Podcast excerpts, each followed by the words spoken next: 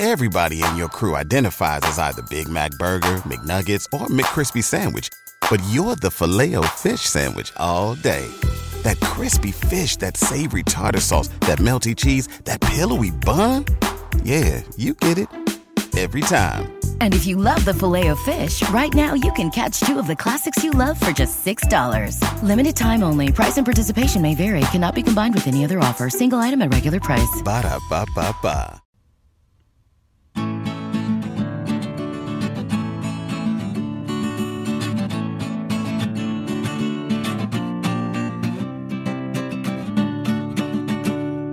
Ja, goeiedag beste luisteraars. Weer een nagelnije aflevering van History en Mythologie. Je geven het houden de skiertnis van Friesland. Hoe het is ontstaan en hakkerpersoon van invloed wie in een rijke historie.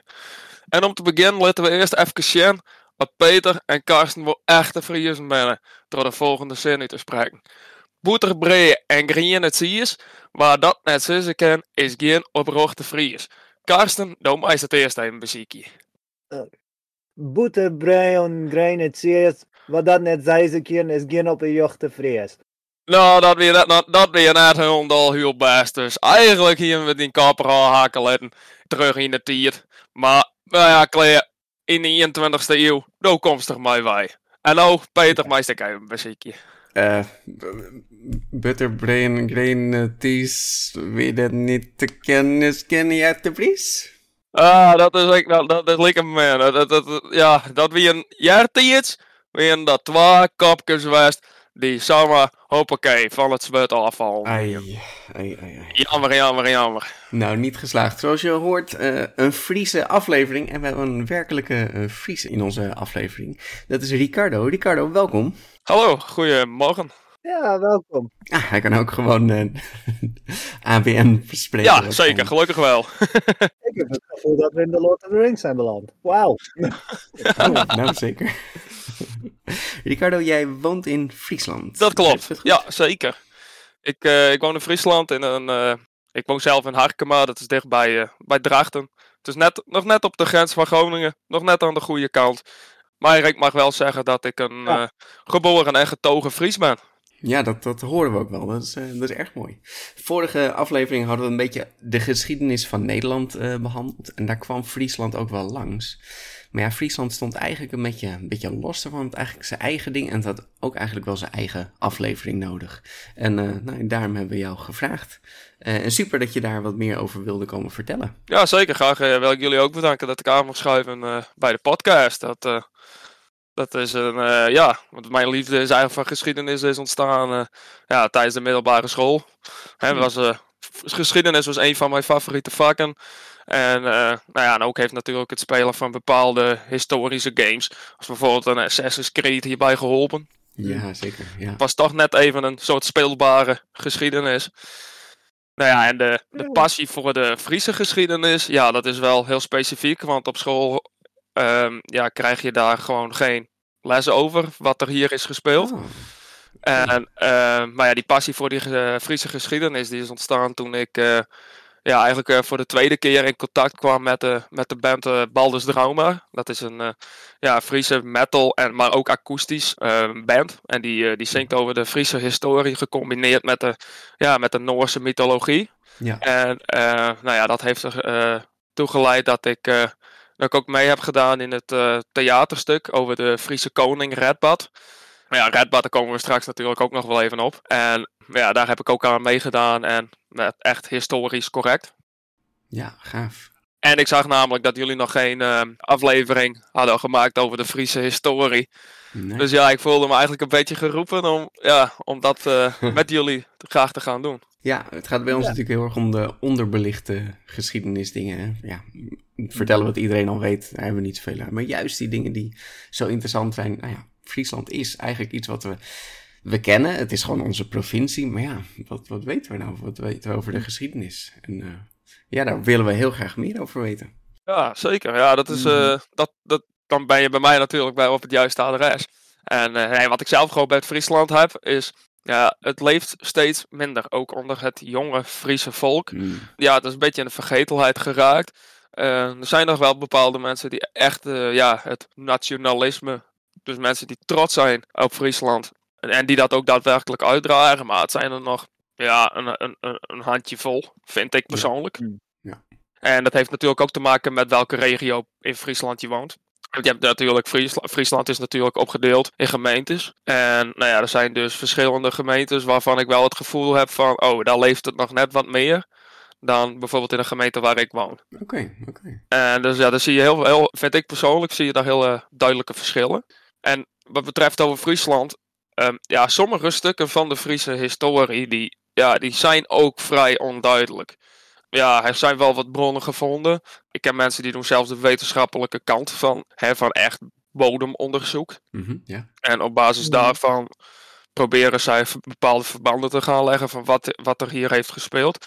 Maar over het algemeen houden ze die informatie vrij dicht bij hunzelf.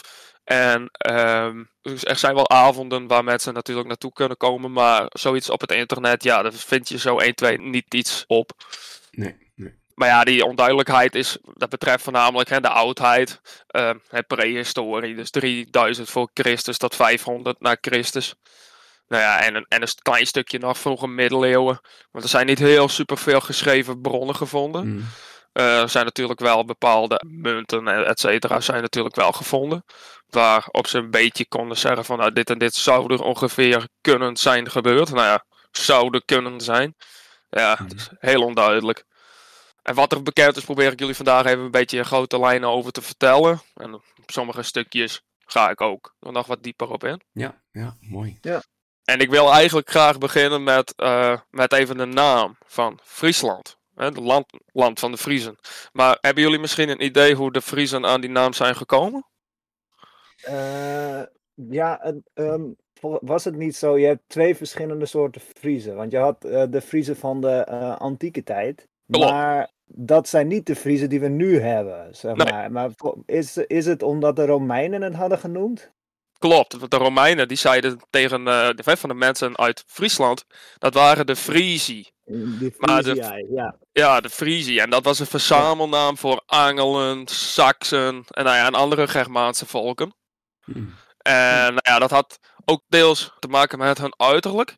En dat is een van de, ja, soort van conspiracies die rondgaat vanwege het feit dat ze krullen in het haar hadden. Dus alle mensen die hier woonden, die hadden krullen in het haar. Mm. En als Ja. je dan gaat kijken naar de oud-Friese taal en je gaat het vertalen, dan kom je uit op frizzle. Hè, eh, hè, dat Engelse Oh. woord. Ja. Frizzle, ja. dat is krullig. Ja, ja. Romeinse Frie, eh, Frieselen. Hè, dat, eh, ja, dat is Friesel, Frizzle. Hè, dat is een beetje verwant. Maar aan de andere kant gaat het ook rond dat het had te maken met het landschap. Mhm. In ieder geval toen de tijd wat wij kennen als Friesland. Vroeger bestond dat uit veel sloten. En als je dan het Latijnse woord fresare hebt, dat heet frezen. Ehm, nou ja, als je dan gaat zien naar sloten, ja, je kan het in principe soort van zien. Dat is er allemaal uitgevreesd. Ja, ja, oké. Door, misschien door mensen of door de natuur zelf. Het is in ieder geval een stukje ja, grond waar water doorheen stroomt. En dat is dus ja, soort van bewerkt. Want anders was het gewoon namelijk vlak geweest. Hm. Dus ja, dat is met, heeft dus te maken met fresaren. Frezen. Wauw, ja, oké. Ja, en zo is het vaak, hè?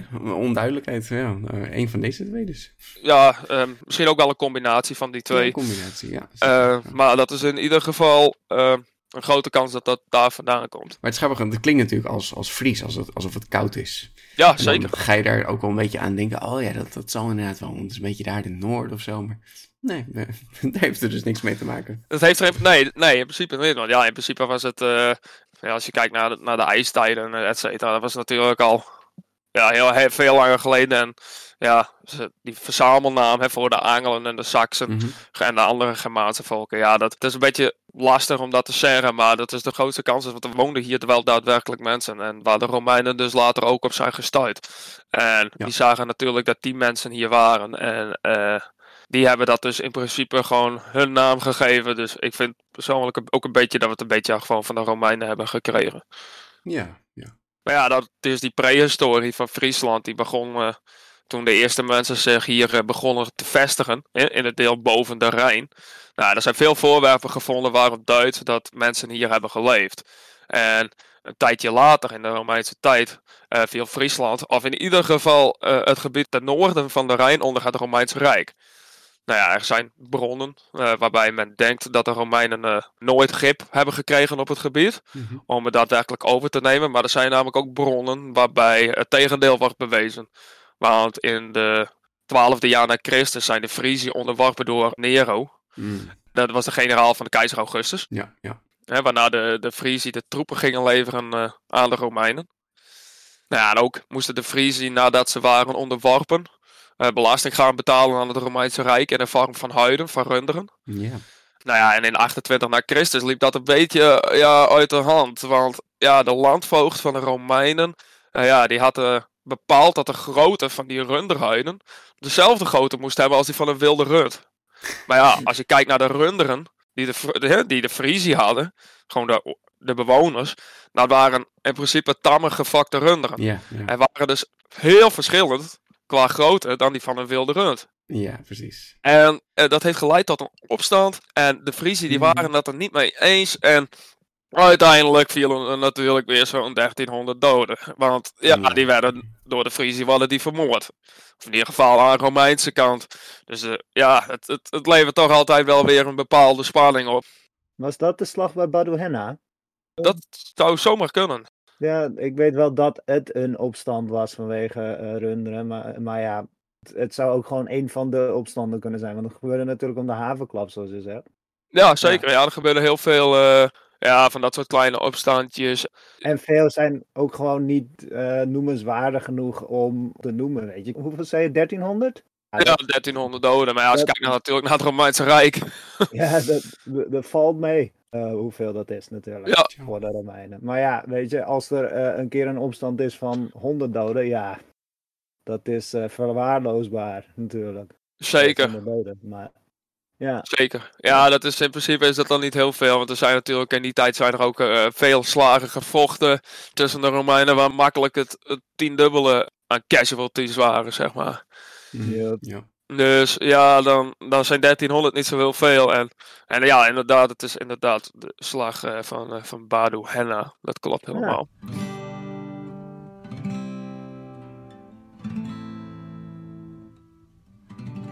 Maar ja, dat was dus in de tijd van de Romeinen. En nou, we maken even een kleine sprong in de tijd. Want Mhm. we gaan- we gaan verder zo'n 200 jaar na de val van het Romeinse Rijk. Ja, want zoals je zelf zei, kabbelde eigenlijk altijd wel wat aan. En eh, het was een opstandje hier, een opstandje daar. Dus vandaar dat we even verder gaan naar de val van het Romeinse Rijk in 476 na Christus. Ja, Magna Frisia, hè, met andere woorden het Rijk van de Friezen. Dat, eh, Mhm. daar, daar praten we dan over. En eh, ja, dat was een, eh, was een gigantisch stuk land. Bij het Zwin, bij Brugge, de rivier, tot aan de Wezer in Duitsland. Mhm. Inclusief een klein stukje westkust van wat wij kennen nu als Denemarken. Mhm. En ja, om daar een beeld van te, te krijgen tijdens de podcast, aangezien het luisteren is in plaats van kijken, Ja. eh, stel je de kaart van het huidige Nederland voor. Mhm. En alles boven de Rijn, plus Zeeland, was ooit Friesland. Ja. In België doe je het gebied rond Brugge daarbij. En in Duitsland de hele westkust vanaf Nijmegen. Helemaal naar boven langs de noordkust, totdat je bij Denemarken was. En zo groot was Magna Frisia. ja, echt een heel gebied aan de zee, hè? Zo. Ja. Echt heel gaaf. In het Mhm. toppunt, ja, op het, ma- op het maximale, laat ik het zo zeggen, in de gouden eeuw van Magna Frisia Mhm. waren ze zo groot. En ja, ze zeggen zelfs ook nog een stukje Noorwegen, een klein stukje aan de kust. Wauw, ja, ja, oké. Dus ja, dat is verschrikkelijk, was echt verschrikkelijk groot. Mhm. En eh Magna Frisia, dat is natuurlijk niet zo groot begonnen. Nee. Maar en vermoedelijk is het al vanaf de eerste eeuw na Christus het uitdijen begonnen. Mhm. eh, terwijl ze nog onder het Romeinse bewind voerden. Nou ja, na de val van het Romeinse Rijk is Magna Frisia tot een soort wasdom gekomen. Eh, waarbij in het begin eh, nog werd bestuurd door stamhoofden, werd het later bestuurd door koningen. We pikken het dan even op bij de gekozen Friese koning Ard Gilles. Dat was in de 7e eeuw na Christus. Nou, en Ard Gilles, dat was een Friese koning Mhm. die naar alle waarschijnlijkheid best lang heeft geregeerd, aangezien hij een persoon was met veel macht en een eigen politiek.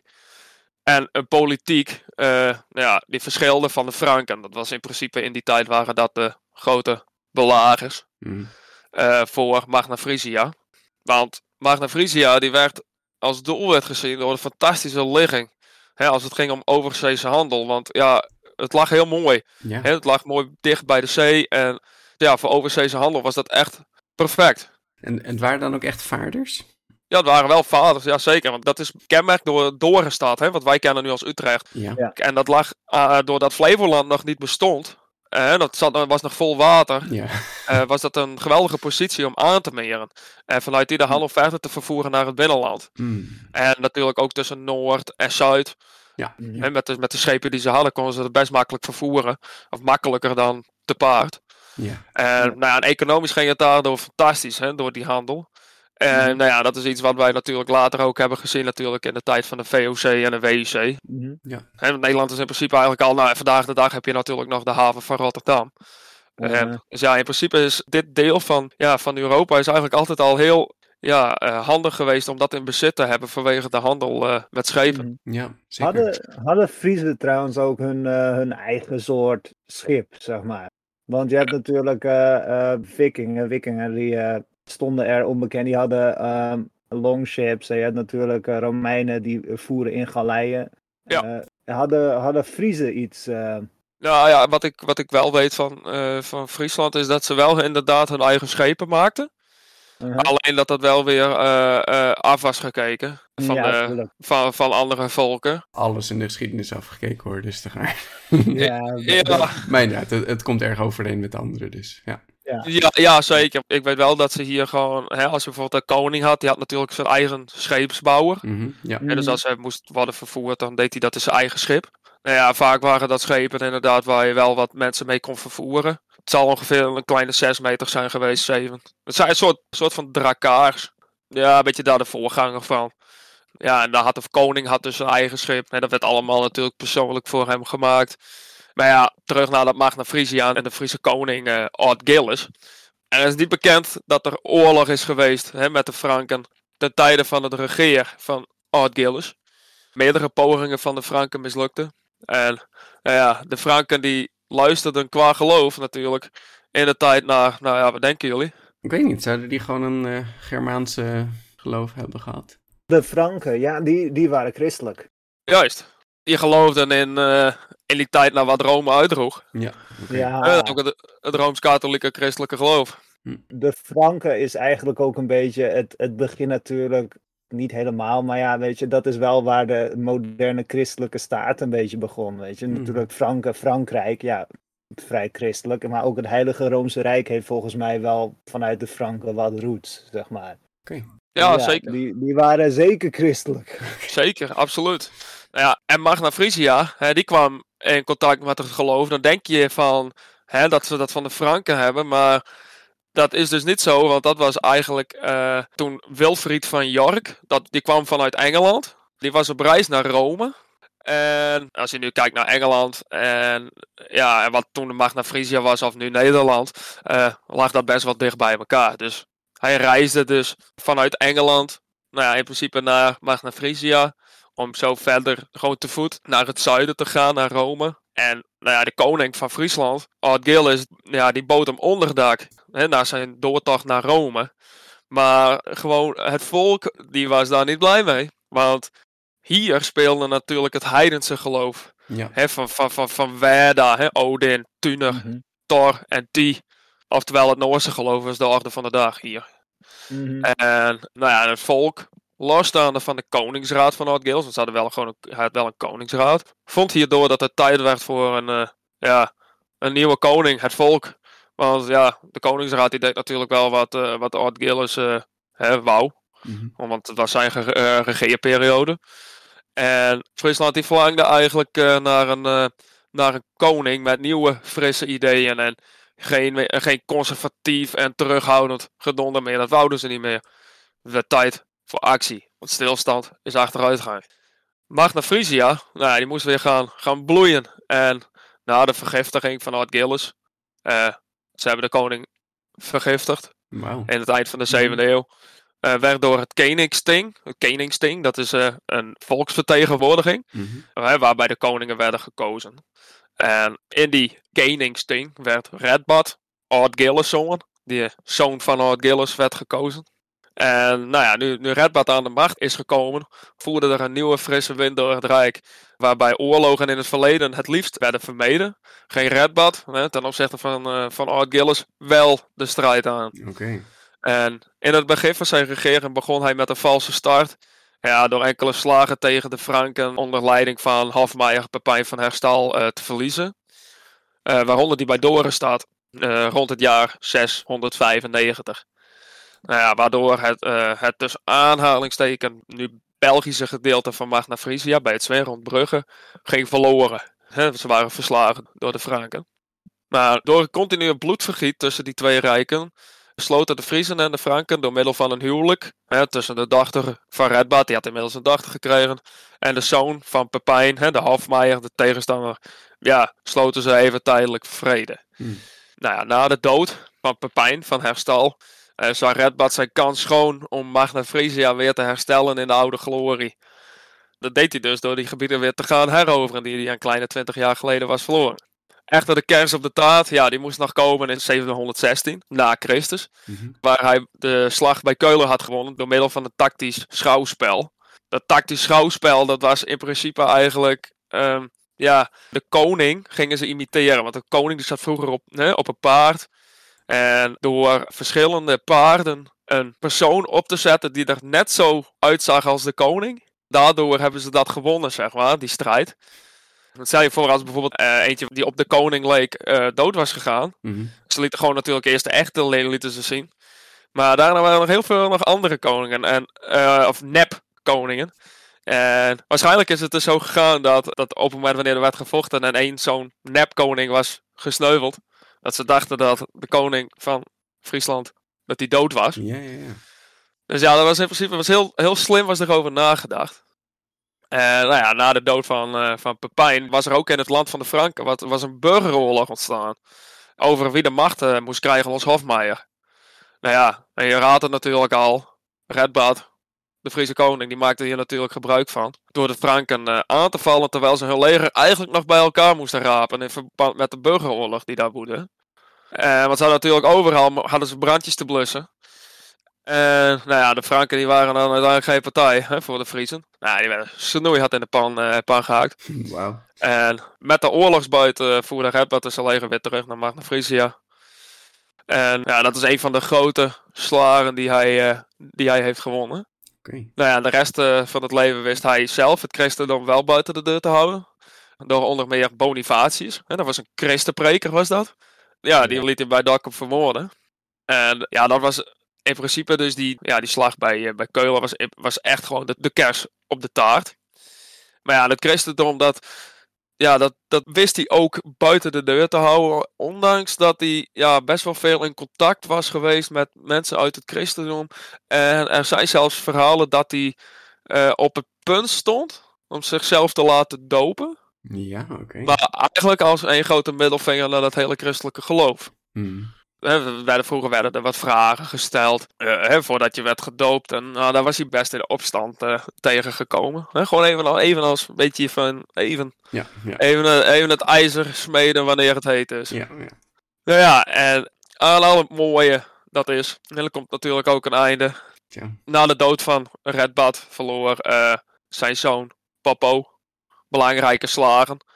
Wa waardoor Magna Frisia wederom veel terrein verloor. Hmm. Popo, dus zijn zoon, die werd gedood in een veldslag. En uh, een nieuwe en laatste koning, waarvan wij zelfs de naam niet kennen, moest een zinkend schip redden wat niet te redden viel. Want de Franken die waren te machtig en te sterk. Nou ja, vervolgens was Friesland was eigenlijk al ja, in verval geraakt door de dood van Redbad. Mm -hmm. Nou ja, zo kwam er eigenlijk ja, een einde aan de meest invloedrijke tijd van Friesland. Het Magna Frisia. Ja. En ik wou, wou graag dit stukje nog even eindigen van deze. Ja, ik vind het persoonlijk vind ik het de belangrijkste periode in de Friese geschiedenis. Niet omdat wij uh, ook natuurlijk ook wel een beetje omdat Friesland heel groot was, mm -hmm. maar ook over onze situatie hier, hoe wij ons hielden ten opzichte van de rest van, van de volkeren om ons heen. He, vooral tegen de Franken, dat, dat, dat Friesland toen eigenlijk al een beetje zoiets hebben gehad van wij kunnen goed weerstand bieden tegen buitenstaanders. En als jij in principe, als jij als buitenstaander iets op ons tegen hebt, is prima, dan schoppen we je in principe gewoon weg. Mm. En dat is eigenlijk al een beetje toen ontstaan. Want ik vind dat dus eigenlijk persoonlijk wel de mooiste, mooiste periode voor Friesland. Ja, ja. En daarom, ja, we ook, ook eigenlijk dat afsluiten met een klein stukje van een nummer van Baldus Drama. En dat nummer heet ook Magna Frisia. Dat heb ik even vertaald in het Nederlands.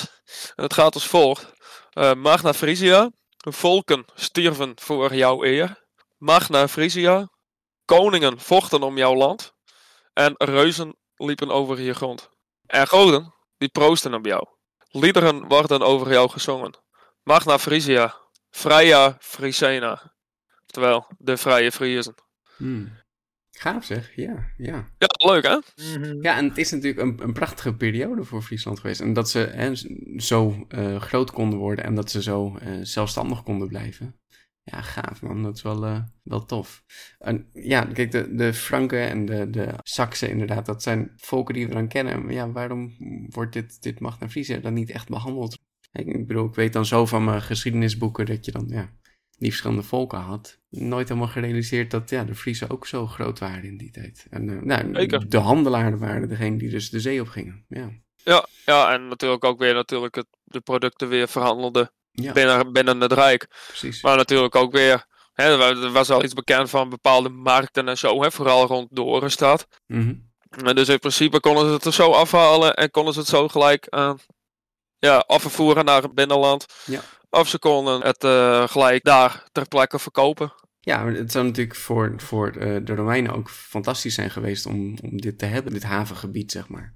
Zeker. Ja, dat is dus helemaal niet gelukt. Nee, nee, eigenlijk, ja, ja ze, zo'n cijfers. Ze Ja, zijn een beetje een soort samenwerking, maar toch niet echt. eh, Dat wel, ja. En, en dat het daadwerkelijk misschien ook. En dat ze hier rond hebben gelopen, dat is ook wel zeker. mhm. Zo goed, ja. Er zijn bepaalde dingen in de grond zijn gevonden. wat duidt op Romeinse troepen. Dus Mhm. ik, ik zou er ook niet raar van opkijken. dat ze hier uiteindelijk dus wel. eh, wat in de melk te brokkelen hadden. Mhm. Maar ja, eigenlijk de mensen die hier toen wonen, de Friesi. Ja, die lieten zich eigenlijk nooit gek maken. Dat is Ja. eigenlijk wel een beetje waar het op neerkomt. Ondanks dat, dat misschien toch eventueel de Romeinen hier wel hebben Ja. huisgehouden. ja. Nou ja, nadat dus die, eh, nou, we hebben net over Magna Frisia gehad. Nou, ik ben zover dat dat eh, was eigenlijk veroverd Mm. door, eh, door andere volken. En toen werd het Lex Frisonum getekend. En hebben jullie hier ooit van gehoord? En wat denken jullie wat dit precies inhoudt? Nee. Het Lex Frisonum. Hmm. Het zal een eh, verdrag zijn geweest over eh, de, de, de wetten en regels. Ja. Ja, je bent heel, heel warm. Ja. Maar het Lex Frisonum is eigenlijk inderdaad eh, een Lex. Dat is van Latijn. Lex Frisonum, dus oftewel Friese wet. Ja. Eh, het was een, eh, is een, eh, een soort van voorlopig wetboek. Waarin alle wetten stonden die door Karel de Grote waren vastgesteld. Eh, veel van die wetten waren al van kracht voordat de Franken überhaupt Magna Frisia hadden verslagen. Mhm. En Karel voegde echter zijn wet aan toe, aangezien hij streefde naar een wetboek die gold voor het gehele Frankische Rijk. Overal alles hetzelfde. Ja. En het is makkelijker om, Ja, om, ja. zo, om, om, om zo recht, ook rechtspraak te doen. Maar eh, rond het, eh, het jaar 814 brokkelde het eh, Frankische Rijk langzaamaan uiteen. En dit had te maken met de dood van Karel. Mhm. Maar eh, de Franken die waren hier nog steeds niet vertrokken. En ja, zo begon Frisia zich op te maken eh, voor de hoge middeleeuwen. En in de hoge middeleeuwen waren vooral de vikingen uit Scandinavië die hier kwamen huishouden. Toen pas kwamen de vikingen in het spel. Ja, ja, oké. Ze dachten namelijk dat ze in Brittannië waren aangekomen. Maar dat was niet het geval. Want ze Hmm. zochten naar Brittannië, maar ja, ze kwamen niet zo ver. Want ze dachten eigenlijk van, ja, die vrouwen die hier rondlopen, ja, die zijn wel mooi. Dus wij blijven hier maar. Hm. En nou ja, en ze natuurlijk, eh, eh, het was een rare tijd. En die vrouwen en, en zelfs ook kinderen, want ja, het waren geen holy cows, die, die, die, die, eh, die vikingen natuurlijk. Die gebruikten de vrouwen en de kinderen ook als slaven. En, nou ja, en voor andere doeleinden, zonder om daar verder op in te gaan, weet, weet iedereen wel wat ik bedoel. Mhm. Maar ja, de, de Franken die hadden het hier nog steeds voor het zeggen in Frisia, maar die maakten geen kans tegen de Vikingen. En ja, dat leidde er uiteindelijk naartoe dat de Franken maar eh, land te leen gaven aan de Vikingen in de hoop dat ze zouden stoppen met het geweld. En nou ja, zoals jullie misschien al kunnen raden, was deze situatie uiteindelijk onhoudbaar. En na veel bloedvergiet aan weerszijden is dat ongeveer pas gestopt rond het jaar 1000. En dus een paar, een paar honderd jaar verder later.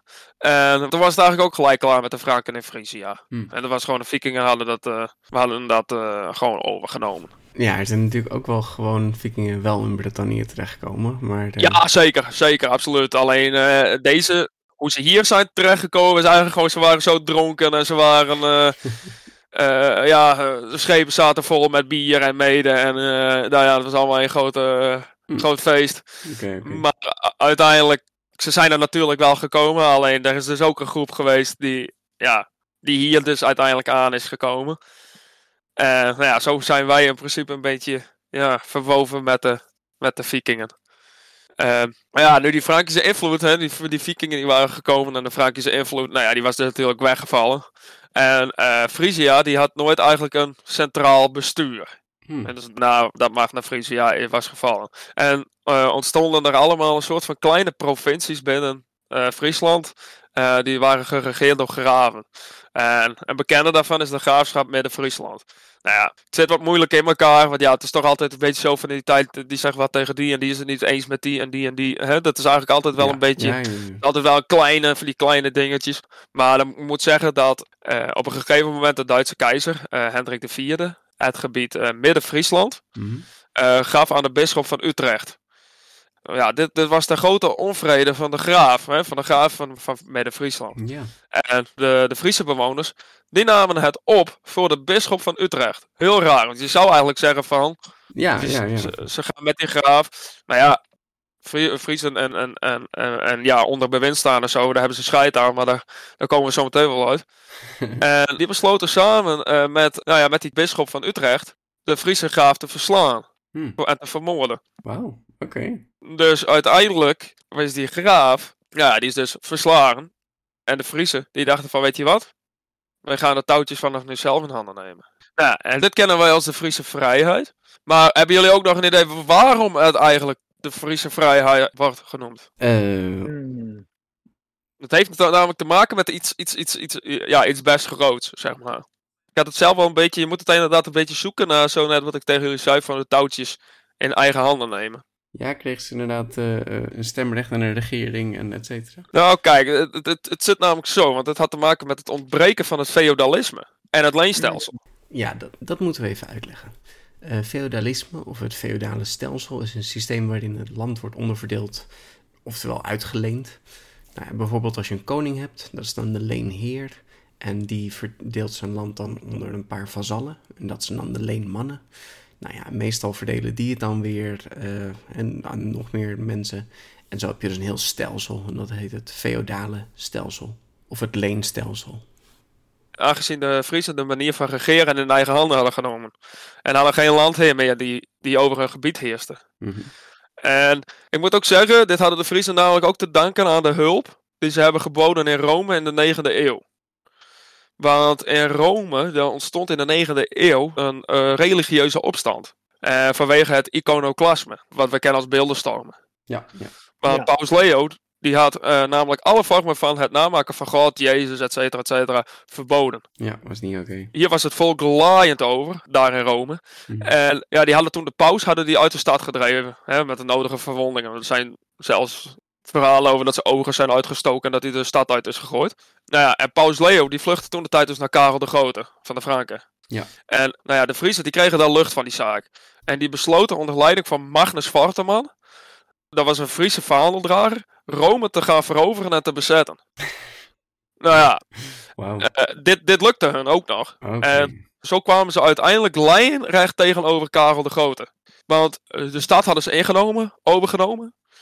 En de poorten van Rome die hadden ze gesloten. Om zo het leger natuurlijk van Karel de Grote buiten de deur te Mhm. houden. Ja. En door middel van boodschappers werd er, hè, werd er gecommuniceerd, zoals bijna overal. En de Friesen wouden de stad opgeven voor hun eigen vrijheid. Hmm. Wat wij kennen als de Friese vrijheid. Aanvankelijk wou Karel de Grote de, de, de Friesen gewoon goud en zilver geven. Weet je, oh ja, thanks man, je hebt eh, mij veel werk eh, uit handen genomen. Hier heb je wat goud en zilver en eh rot maar op en dit, nu is de stad voor mij. Maar de Friesen die bezweken daar niet onder, onder leiding van Magnus Varteman. Dus heeft Karel uiteindelijk maar besloten om gewoon na onderhandelingen om de Friesen hun vrijheid te geven. En dat staat bekend als het Karelsprivilege. Huh. Dus ja, de Friesen die deden dus in principe eigenlijk alles zelf uiteindelijk. Eh, als het ging over het besturen van het land, ook rechtspraak hadden ze in eigen hand. Mhm. En de rechtspraak eh, werd door de afgevaardigden van de Friese provinciën in Aurich bij de Upstalsboom gehouden. Dat is nu, vandaag de dag is dat in Duitsland. Oké. En nou ja, dat gebeurde één keer per jaar hè, voor grote. Het doel van die vergadering was dus eh, om recht te spreken. Ja, ja. die op lokaal niveau eigenlijk niet kon worden besloten. Maar ook bijvoorbeeld om, om besluiten te nemen in de Friese provinciën als de Friese vrijheid en gedrang kwam hè, door buitenstaanders. Ja. Eh, werden, die, eh, werden hier besluiten over genomen om zo de Friese vrijheid in stand te houden. At all cost, ten alle kosten. Moest dat ten alle tijden gewaarborgd blijven. En zelfs tot vandaag de dag eh, worden hier nog bijeenkomsten gehouden gewoon voor de nationalistische Friesen. Dit om stil te staan bij de Friese vrijheid en om eenheid te tonen. Oké. En eh, dus voor de rest geen, eh, geen bestuurlijke rechtsprekende functie meer, maar ze komen er nog wel. Hm. Nou ja, en ik, ik had het namelijk net al over dat Aurich in Aurich hè, werden besluiten genomen dat als de Friese vrijheid tegen drang kwam, hè, dat de afgevaardigden van de Friese provincie bij elkaar kwamen om te overleggen. Mhm. En nou ja, de Friese vrijheid die kwam dus uiteindelijk wel in het gedrang in het jaar 1345. En dat is ook wel eh, bekend als de slag bij Waas. Eh, dus vlakbij Stavoren. Dat is correcter, zeg maar, de, de, de exacte locatie. Maar voordat ik daar naartoe ga, moet ik het toch eerst even hebben over 1288. Het gebied West-Friesland was overgenomen door de Hollanders. Door een storm een jaar eerder was West-Friesland, dus dat is eigenlijk wat wij nu kennen als het noordelijkste van Noord-Holland. Niet helemaal Noord-Holland. Ja, ja. Dat wordt nog steeds wel eens West-Friesland genoemd, hè? Ja, precies. Rond Hoorn, Enkhuizen en Alkmaar. Juist, ja. En dat, dat was ge- gescheiden raakt door die storm van Friesland. Mm. Daardoor werd het dus een makkelijke prooi voor de graaf van Holland. Nou ja, en zo geschieden. Want ja, er zat natuurlijk water tussen. Dus ja, iets met troepen, et cetera, kon er niet heel makkelijk meer vervoerd worden. Of minder makkelijk. Mm. Maar de graaf van, eh, van Holland en de bisschop van Utrecht, die waren uit op meer macht. En wouden belastinggeld gaan innen in Friesland. En zo ook Friesland besturen. Dit kwam tot een hoogtepunt in 1345, waarbij de Hollanders onder leiding van graaf Willem IV van Holland Friesland wou overnemen stapsgewijs. Nou ja, dat leidde dus uiteindelijk tot de slag bij Waas, Stavoren. Willem IV van Holland wou een klooster bij Stavoren veroveren om als vesting te gebruiken om zo verder Friesland langzaamaan over te nemen. Ja. En dus dat is een soort van centraal punt. Nou, het plan werd door, dus door die Hollanders gesmeed en Willem IV zou via het noorden Stavoren gaan invallen. En zijn oom, Jan van Beaumont, zou via de Zuiderzee over het water met schepen het zuiden van Stavoren gaan terroriseren. Mhm. En dus in principe een soort tweeflanksslag. Ja, precies, ja. Maar aan boord van de schepen leek het eigenlijk al of hadden ze de slag gewonnen. Want ruimte voor paarden bijvoorbeeld, voor de ridders, nee, dat was het niet. Nee, er waren veel voorraden en materialen en mensen meegenomen om alvast maar die vesting op te gaan bouwen. Oh, nee. Ze dachten van twee vingers in de neus, wij doen het wel even. In hun hoofd hadden ze al gewonnen. Ja, juist. En eh, in het noorden eh, moest Willem IV door het plaatsje Warns. Mm. En waar ze echt op serieuze tegenstand stuiten. Boze vissers en boeren hadden allemaal hun gereedschap verzameld. Zoals hooivarken, hamers, ook speren. Komen we weer bij de speer. Ja, ja, ja, natuurlijk. Ook die waren aanwezig. Voor Friesen zijn hooivorken meer iconisch hoor. Dat, eh, Ook zeker. Maar als je kijkt natuurlijk naar hoe alles is begonnen. Ik kom het eigenlijk toch altijd wel weer voor. Die speren. eh, van een hele grote rol tot in een kleine hoofdrol. Want zoals je inderdaad zei. Hooivarken noemde ik ook als eerste. Mm. Dat was echt het wapen waarmee ze natuurlijk de, de ridders van, van Willem IV te lijf moesten gaan vechten. Nou ja, het Friese volk eh, was duidelijk in het voordeel. Dit kwam doordat ze licht en snel konden toeslaan. Terwijl de ridders van, van Willem, die hadden een dik harnas. En geen paard. En geen paard. Dus wat kreeg je dan? Je krijgt dus heel... Ja, mensen van, van, van, van Friesland, ja, die waren best wel snel. En, en ja, die waren eh, heel behendig. Ja, en als je, als je ze misschien, als je zelf wel eens in een, in een harnas of in een, ja, maliënkolder is dan nog iets beter. Maar gewoon echt beplaatst staal, als je daarin rond gaat lopen, dat is geen pretje. Dan word je moe. En- Ik denk maar gewoon dat je een, een zware rugtas draagt en dat je dan eh, een sprintje moet gaan trekken. De, ja, dat Juist. gaat gewoon niet werken. Nou ja, die, die situatie die van, van Willem IV en zijn leger, nou, dat was onhoudbaar. En ze gingen vluchten naar het Rode Klif ten zuidoosten van Stavoren. De weg die eh, de ridders daar namen, die kennen wij vandaag nog als de verkeerde wij. De verkeerde weg. Ja, dat is eh, onder de echte nationalistische Friesen, eh, die weten nog, oh, dat is de weg. Daar kun je nu ook heen rijden. Ik zou zeker dat eens een keer doen. Mm. Ja, is dat een weg in principe die, ja, die die ridders namen. En eenmaal aangekomen bij het klif, werden de ridders tot in de zee de pan ingehakt door de Friesen en vermoorden ze ook Willem IV bij het klif. Ja. En dan hebben we nog in het zuiden had zijn oom Jan van Beaumont. Ja, die had eigenlijk nog niet heel veel gedaan. Ja, hij had een legerkampje opgezet met de zee in de rug. Recipe for disaster. Mm, mm. hebt geen vluchtweg. Nee. Ja, hoe kon het dus nu zo fout gaan voor de Hollanders? Want het zijn getrainde ridders tegen normale boeren en vissers. Daar moet iets fout gaan, want normaal gesproken zou je zeggen van overrompelen die zooi. Mhm. Nou, de grootste fout was eigenlijk het opdelen van de troepen. Dat hadden ze in principe eigenlijk nooit moeten doen. In het noorden en het zuiden van Stavoren. Maar naar mijn mening had je meer kans gemaakt om als één groot leger de Friese te bestormen. Aangezien de weerstand dan beter te verdragen was, omdat je met meer mensen zou zijn. Ja. En de tweede is eigenlijk Willem IV, die had geen geduld om te wachten op zijn bogenschutters. Want de Friesen hadden, ge- ja, die hadden niet echt lange afstandswapens. Dus met pijl en boog hadden het veel makkelijker opgelost kunnen worden. Ja, ja. Want het was eigenlijk alleen maar slagwapens en, en niet zozeer lange afstands. Maar ja, hij was koppig, dus ja, dat heeft hij uiteindelijk eh, moeten bekopen met zijn dood. nou, en omdat die twee dingen die ik net heb opgenoemd totaal mislukten, dan kwam het derde probleem ook naar boven. En dat is dat ze hun schepen, die hadden ze in volle zee achtergelaten, buiten handbereik. Dus ja, makkelijk vluchten, ja, dat was er eigenlijk ook niet meer bij. En dat was ook natuurlijk met punt 4, had dat natuurlijk ook mee te maken. Dat zuidelijke leger, die had een kamp opgeslagen met de zee in de rug. ja. Het was in principe de ene na de andere misstap. Ze hebben het zichzelf heel moeilijk gemaakt. In 1951 gaan we heel ver vooruit. Is er daar nog een grote zwerfkei geplaatst. eh, met de leus Lever de als slaaf. Nou, die kennen, veel mensen die kennen dat, die leus wel. Hè? Dat is liever dood dan slaaf van de Hollanders. Ja. En nou ja, die wordt jaarlijks wordt die nog herdacht op de laatste zaterdag van september. Want aangezien de slag op 26 september 1345 eh, werd gevochten. En dat zorgde ervoor dat die Friese vrijheid voor nu, in ieder geval voor toen de tijd, bewaard bleef. Maar ja, inderdaad, die, die herdenking, die is altijd ieder jaar nog, die wordt dit jaar weer gehouden. Het is bij, bij Warrens, bij, de, hè, bij die zwerfkei. En dat is gewoon vrij te bezoeken. Dus als je eens een keer iets hebt van, eh, ik heb een keer een zaterdag niks te doen. En het is heel toevallig de laatste zaterdag van september. Mhm. Dan kun je er zo even heen rijden. En dan kun je even kijken. Eh, het is wel in het Fries natuurlijk, maar misschien als je iemand kent die een beetje het voor je kan vertalen. Ja, dan, eh, dan, dan is er best wel uit te komen. Gaaf, ja. Ik, ik, ben, het, ik ben er ook weer, dus eh, ja, dat eh, is gewoon bijna standaard vaste preek natuurlijk. Oh, gaaf hoor.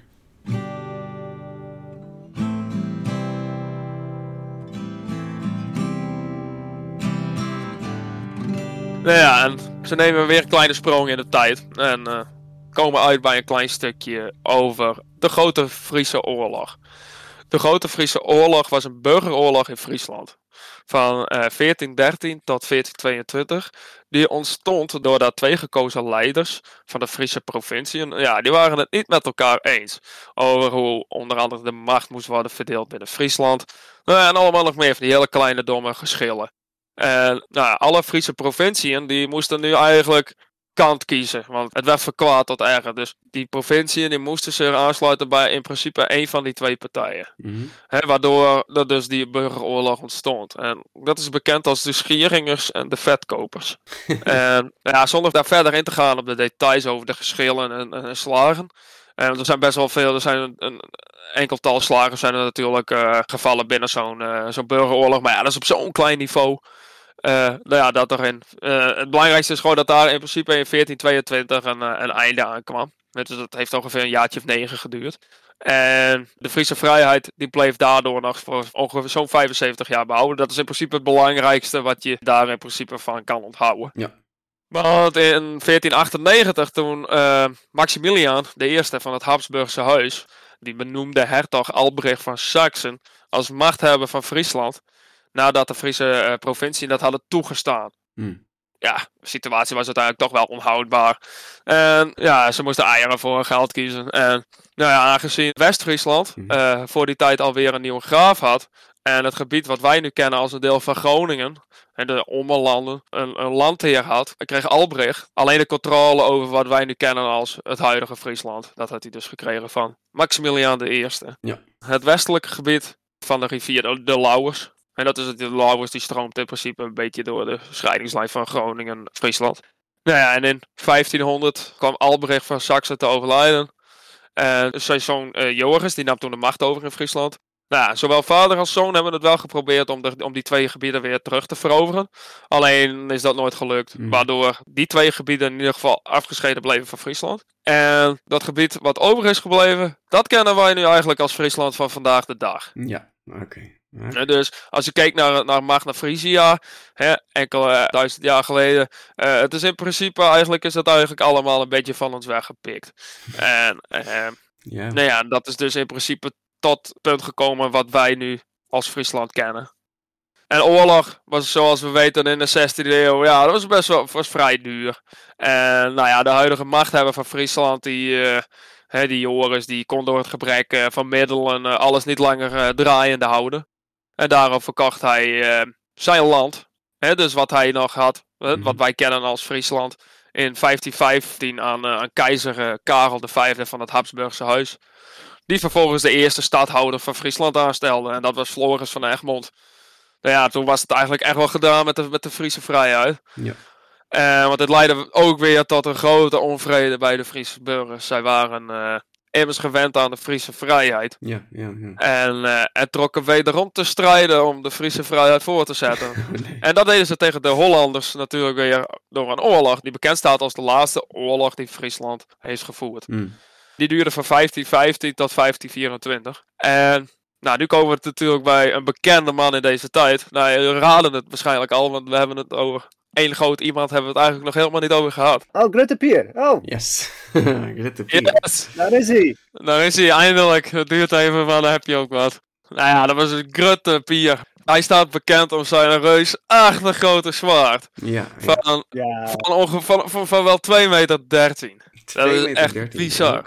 Echt wel een, een, een, een Ja, voor de meeste wedstrijden een toehander. En die, die ligt ook ergens in een museum, hè? Klopt, die ligt in het Fries Museum in, eh, in Leeuwarden. Ja, gaaf. Daarop terug te komen, een Fries Museum, ja, dat, eh, ik zou er zeker eens eens een keer eh, gaan, gaan kijken. Want eh, ja, er zitten echt wel leuke voorwerpen liggen daar. En ze hebben soms ook wel eens bepaalde exposities. Laatst bijvoorbeeld een hele expositie over de vikingen, hè, die dan tijdelijk te bezoeken is. Mhm. En dus dat reusachtige zwaard van Grotapia, die ligt daar ook. Wij, wij, wij noemen hem altijd Grotapia, maar weet je ook eh, wat zijn echte naam is? Oh, nee. eh Of zijn Pier, volledige naam? Of Charma?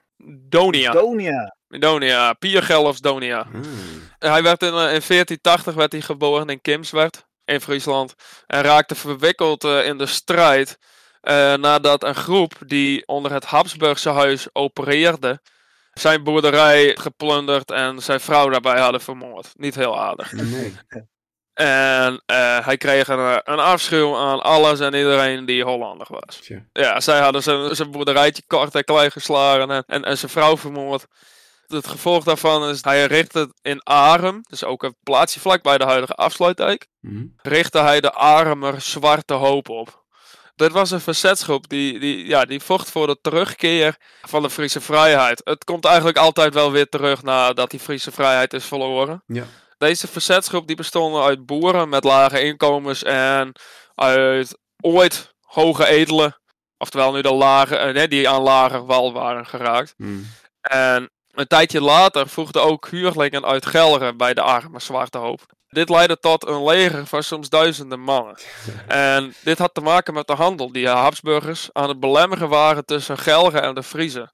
Vonden ze niet leuk, je moet niet aan hun handel komen, dus dan gaan ze jou waarschijnlijk vermoorden. Nou, de arme Zwarte Hoop die was actief zowel op land als op zee. Ze hielden geregeld huis in verschillende plaatsen in Noord-Holland. En bij zijn grootste plundering wist hij 28 Hollandse schepen te kapen. Grote pier. Maar nog belangrijker was voor hem medeblik vanwege de band eh, tussen hen en de Hollanders. De arme zwarte hoop die besloot om daar in medeblik even, eh, nou ja, aanvankelijk niet, maar uiteindelijk wel goed te gaan huishouden. Eh, ze kwamen daar met 4000 man en overvielen de stad. En daarvan was een deel van de bewoners die waren gevlucht naar een nabijgelegen kasteel. En maar het lukte de arme zwarte hoop eh, niet, eh, niet echt om dit kasteel in handen te, te krijgen. Mm. En daarop besloten Grutte Pier en zijn mannen maar om de stad te gaan roven en in de brand te steken. Nadat ze bij de blik in principe hadden voorzien van een poort naar de hel, trokken ze weer plunderend weer, weer huiswaarts. Mm, Ze waren het er niet mee eens.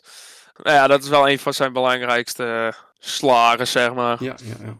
Hij was natuurlijk zelf ook een zeevader. Hij had heel veel verschillende titels. Maar hij was ook wel een beetje. Hij had het ook wel een beetje hoog in zichzelf zitten. Weet je? Van, hij kreeg weer een bepaalde titel. En die droeg hij dan ook weer met natuurlijk met volle trots. Ja, droeg hij dat ook weer uit. En ook bepaalde titels, ja, die hij die, die, die zelf gewoon heeft verzonnen, zeg maar. Mhm. Nou ja, aan het begin hadden we het dus over uh, Boeterbree en Green. En het zie je wat dat net ze ken, is geen oproog te Vries. Die komt eigenlijk uit de tijd van, van Grutte Pier. Dat had te maken met, eh, ja, hij had een scheidhekel aan de Hollanders. En dat deed hij in principe eigenlijk een beetje als een soort test. Ja. Van eh, eh, of het nou wel daadwerkelijk de Friese waren. Want ja, die mensen die zouden dat kunnen opzeggen. Het is een beetje, ja, het is een beetje vergelijkbaar met, eh, met de Jodenvervolging in de Tweede Wereldoorlog. Zo kun je het wel een beetje zien. Ja. Oh, ben jij van Hollandse korf? Oké, prima, dan wordt jouw kop eraf gehaakt. Ja. Nou, of, eh, nee, in de tijd van de Tweede Wereldoorlog werden ze natuurlijk vergaasd. Maar in ieder geval, eh, dan had je niet een heel goed lot in ieder geval. Nee. Nou, dat is dus waar dat vandaan komt bij Grote Pier, Boeterbree en Green. Dat zie je zo, dat, dat ze ken, is geen overhoogte Fries. Een mooie leus. Ja, dus oefen dat alvast. eh anders gaat je kop eraf. Ja, dus oefen het alvast. maar Als je ooit in Friesland komt, dan wordt je hoofd er tenminste niet afgehaakt. Precies, precies. Ja. Maar in 1520 kwam Grutte Pier te overlijden. Gewoon. En hij droeg zijn stokje over aan Weijert Jelkema. Het is niet zo'n goede naam. eh. nee, Weijert Jelkema. Nee, dat is niet zo bombastisch als, als, als Grutte Pier. Ja, Ja, ja. Dan heb je zo'n hele fantastische naam, Grutte Pier. En wat, was, wat is zijn opvolger? Eh, ja, eh, Klaas of Jan of Piet. Maar voor, voor die dood van Grutte Pier was hij vers, eh, verzetsgroep was hij aardig uitgedund. Mm, En, en dit had mogelijk te maken met de schepen hè, die Grutte Pier gekaapt had. En vooral ook die 28 en, en, en ook nog meerdere. Want die, die schepen die schonk hij naar alle waarschijnlijkheid aan, aan die bondgenoot Karel van Gelderen. Hè, waar hij dus ook die, die huurlingen vandaan haalde. Ja. Waardoor zijn leger zo groot kon worden. Maar naderhand bleek dat Karel eh, van Gelderen, die wou eigenlijk stiekem wel de macht hebben mm. over Friesland. Nou ja, en nou ja, Grutte Pier die voelde zich daardoor best wel genaaid. En die trok daarom enkele jaren voor zijn dood, eh, trok hij zich terug. Dus ja, die groep die na zijn dood overbleef, ja, die, die, die stelde niet superveel meer voor. Het was gewoon wat in, eh, in verval geraakt. En zijn opvolger Jelkema, nou, die werd in 1523 eh, gedood. Heeft niet heel, veel, heel, heeft niet heel lang van kunnen genieten. Mm. En eh, eh, een jaar later kwam, kwam er ook een einde echt aan die oorlog, hè, aan die grote oorlog. Eh, toen de laatste verzetstrijders zich overgaven naar de Hollanders. Ja.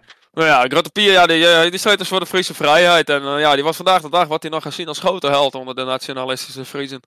Nou ja, hij was de laatste grote man eigenlijk die de Friese vrijheid eh, heeft eh, proberen te behouden. Ja, ja, ja. En dat is ook nog steeds wel een beetje kenmerkbaar in, eh, in Friesland. Want ik zie hier regelmatig een gigantisch grote bus eh, zie ik de, zie ik rondrijden. En eh, een soort van, ja, ja het is niet, hij, is niet, hij opereert niet als lijnbus. Oké. Het is gewoon een bus en er staat heel groot Grutte Pier staat daarop afgebeeld. Is een zwarte bus. Ja, en wij in het wit is daar met, waarschijnlijk met spuitbussen is daar uh, Grutte Pier eh, is daar opgespoten. Ja. Dus ja, er zijn nog steeds best wel enigszins nog wel wat kleinere standen hier en daar te vinden. De- Na die laatste oorlog kwam, eh, kwam Friesland eh, onder het regeren van de Habsburgers. Mm. Nadat eh, de Habsburgers de macht over hadden gedragen aan de Spanjaarden in 1555, maakte Friesland deel uit van de Spaanse Nederlanden. En nou, dan komen we eigenlijk bij de 80-jarige oorlog van, hè, van 1568 tot 1648. Mm.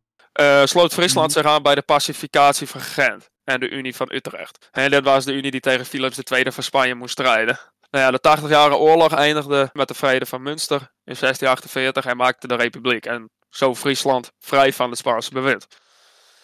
Ehm, nou ja, na het opheffen van de republiek werd Friesland nog onderdeel van de Bataafse republiek. Hè. Tijdens de republiek werd, eh, werd Friesland een departement. Hè, nadat eh, Napoleon eh, Bonaparte in eh, 1806 zijn vertrouwen verloor in, in de republiek, werd Lodewijk Napoleon gekroond als eerste koning hè, van het Koninkrijk Holland. Mhm.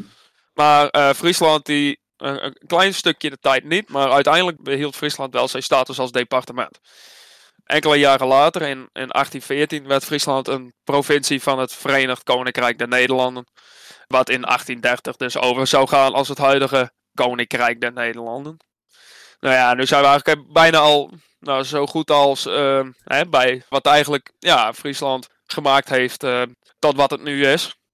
Ik vind zelf persoonlijk, om nog even een kleine nota toe te voegen, is het einde van, de, van die Friese vrijheid. Dat vind ik eigenlijk persoonlijk ook wel het einde hè, van de interessante Friese geschiedenis. Hè, alles wat daarna gebeurt, gebeurt eigenlijk in een gebied waar Friesland niet meer uh, onafhankelijk was en meer is opgezogen door onderdeel uit te maken van de Republiek de Verenigde Nederlanden of de, de Bataafse Republiek. En, en, en natuurlijk ook het huidige Koninkrijk de Nederlanden. Kijk, dat boeit mij als Fries voor mij boeit dat niet heel erg. En dat leeft ook helemaal niet, omdat je eigenlijk die, die Friese vrijheid, ja, je kan in principe wel een soort van, ja, een beetje meeleven. Hè, hoe het toen in de tijd van die Friese vrijheid, als je al zelf als persoonlijk als Fries dan je eigen vrijheid verliest. Ja.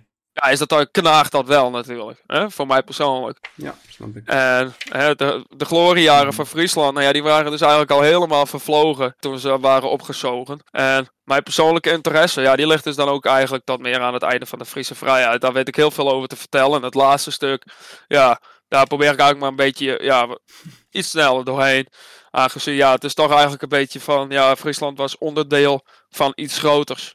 Ja. En dat grotere, dat is bekend. Ja, ja zeker. Daar, daar kennen we meer dingen van. Inderdaad. Ja, en dat, dat zijn ook bepaalde dingen die, uh, die wel gewoon, bijvoorbeeld ook op scholen, daar wat les hebben gegeven. Ja, ja. Dus uh, kijk naar de Republiek en, en, en, de, en, de, uh, en vooral ook de, hoe Nederland, het Koninkrijk, de Nederland is geworden. Dus eigenlijk, eigenlijk altijd, Friesland is er eigenlijk altijd ja, onderdeel van geweest. Ja, ja. Ik weet, het was allemaal een beetje. Het is veel informatie Ja, natuurlijk zeker, in zo'n kleine, zo'n klein uurtje. Dus. eh, nou, en ik wil eigenlijk nog wel zeggen dat eh, als jullie als luisteraars nog vragen hebben, eh, mogen ze altijd contact met mij opnemen. Mhm. Zodat ik eventueel nog eh, kleinere onduidelijkheden eh, kan wegnemen. Ja. Want ik heb het geprobeerd om zo groot mogelijk natuurlijk eh, iets op te zetten in zo groot mogelijke lijnen. Zonder echt helemaal diep, want anders dan, dan ben ik over een week nog aan het opnemen. ja. Eh, dus dat is eigenlijk een beetje wat er in grote lijnen is gebeurd met, eh, met Friesland. Ja, heel gaaf om, eh, om zo eh, alles even langs te gaan. Ja, en toch, eh, die Lodewijk Bonaparte, Luigi, eh, onze eerste koning, is niet onze eerste koning, Karsten. Het is dus die Ad Gilles, Eh, nee. de eerste koning in Mm. Nederland. Ja. Ja.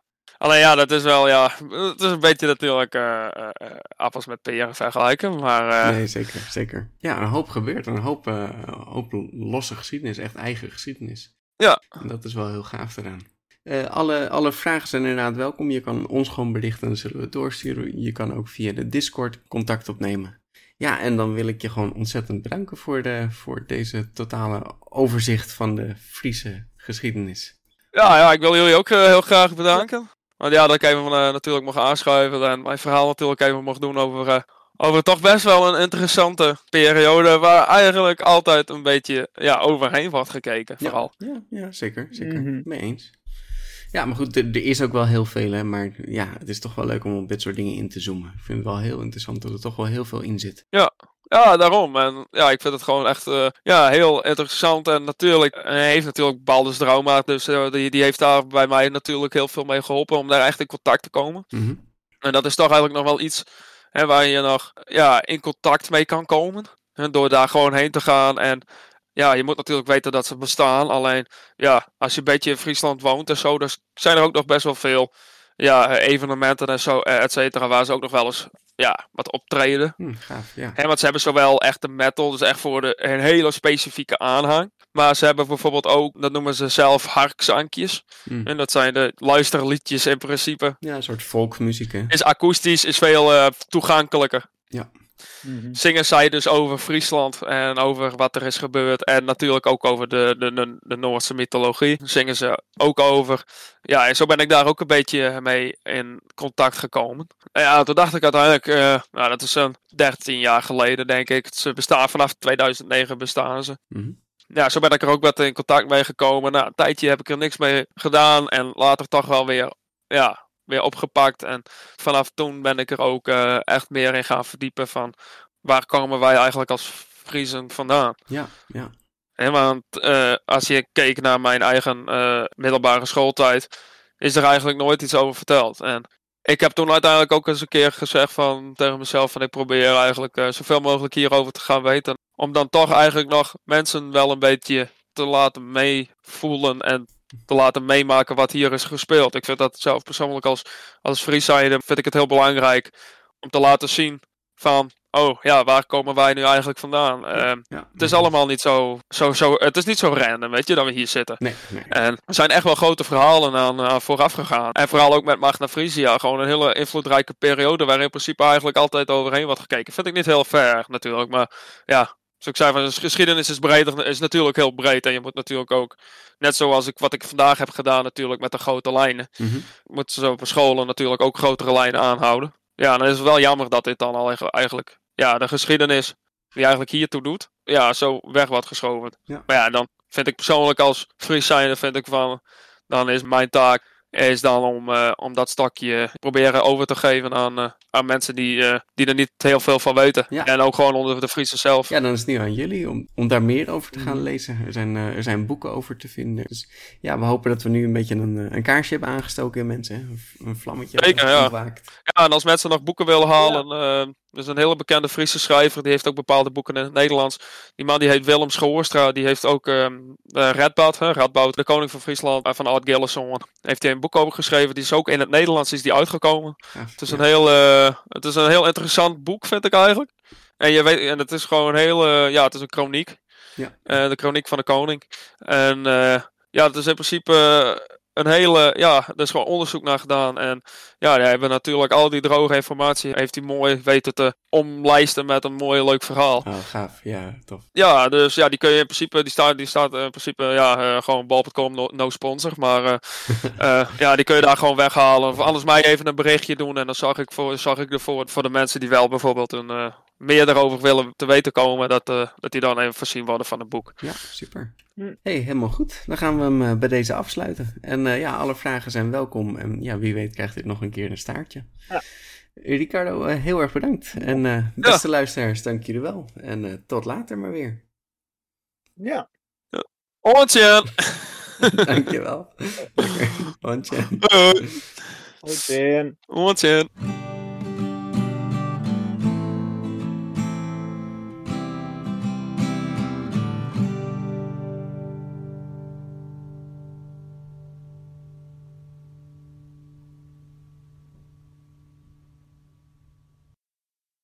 At Parker, our purpose is simple.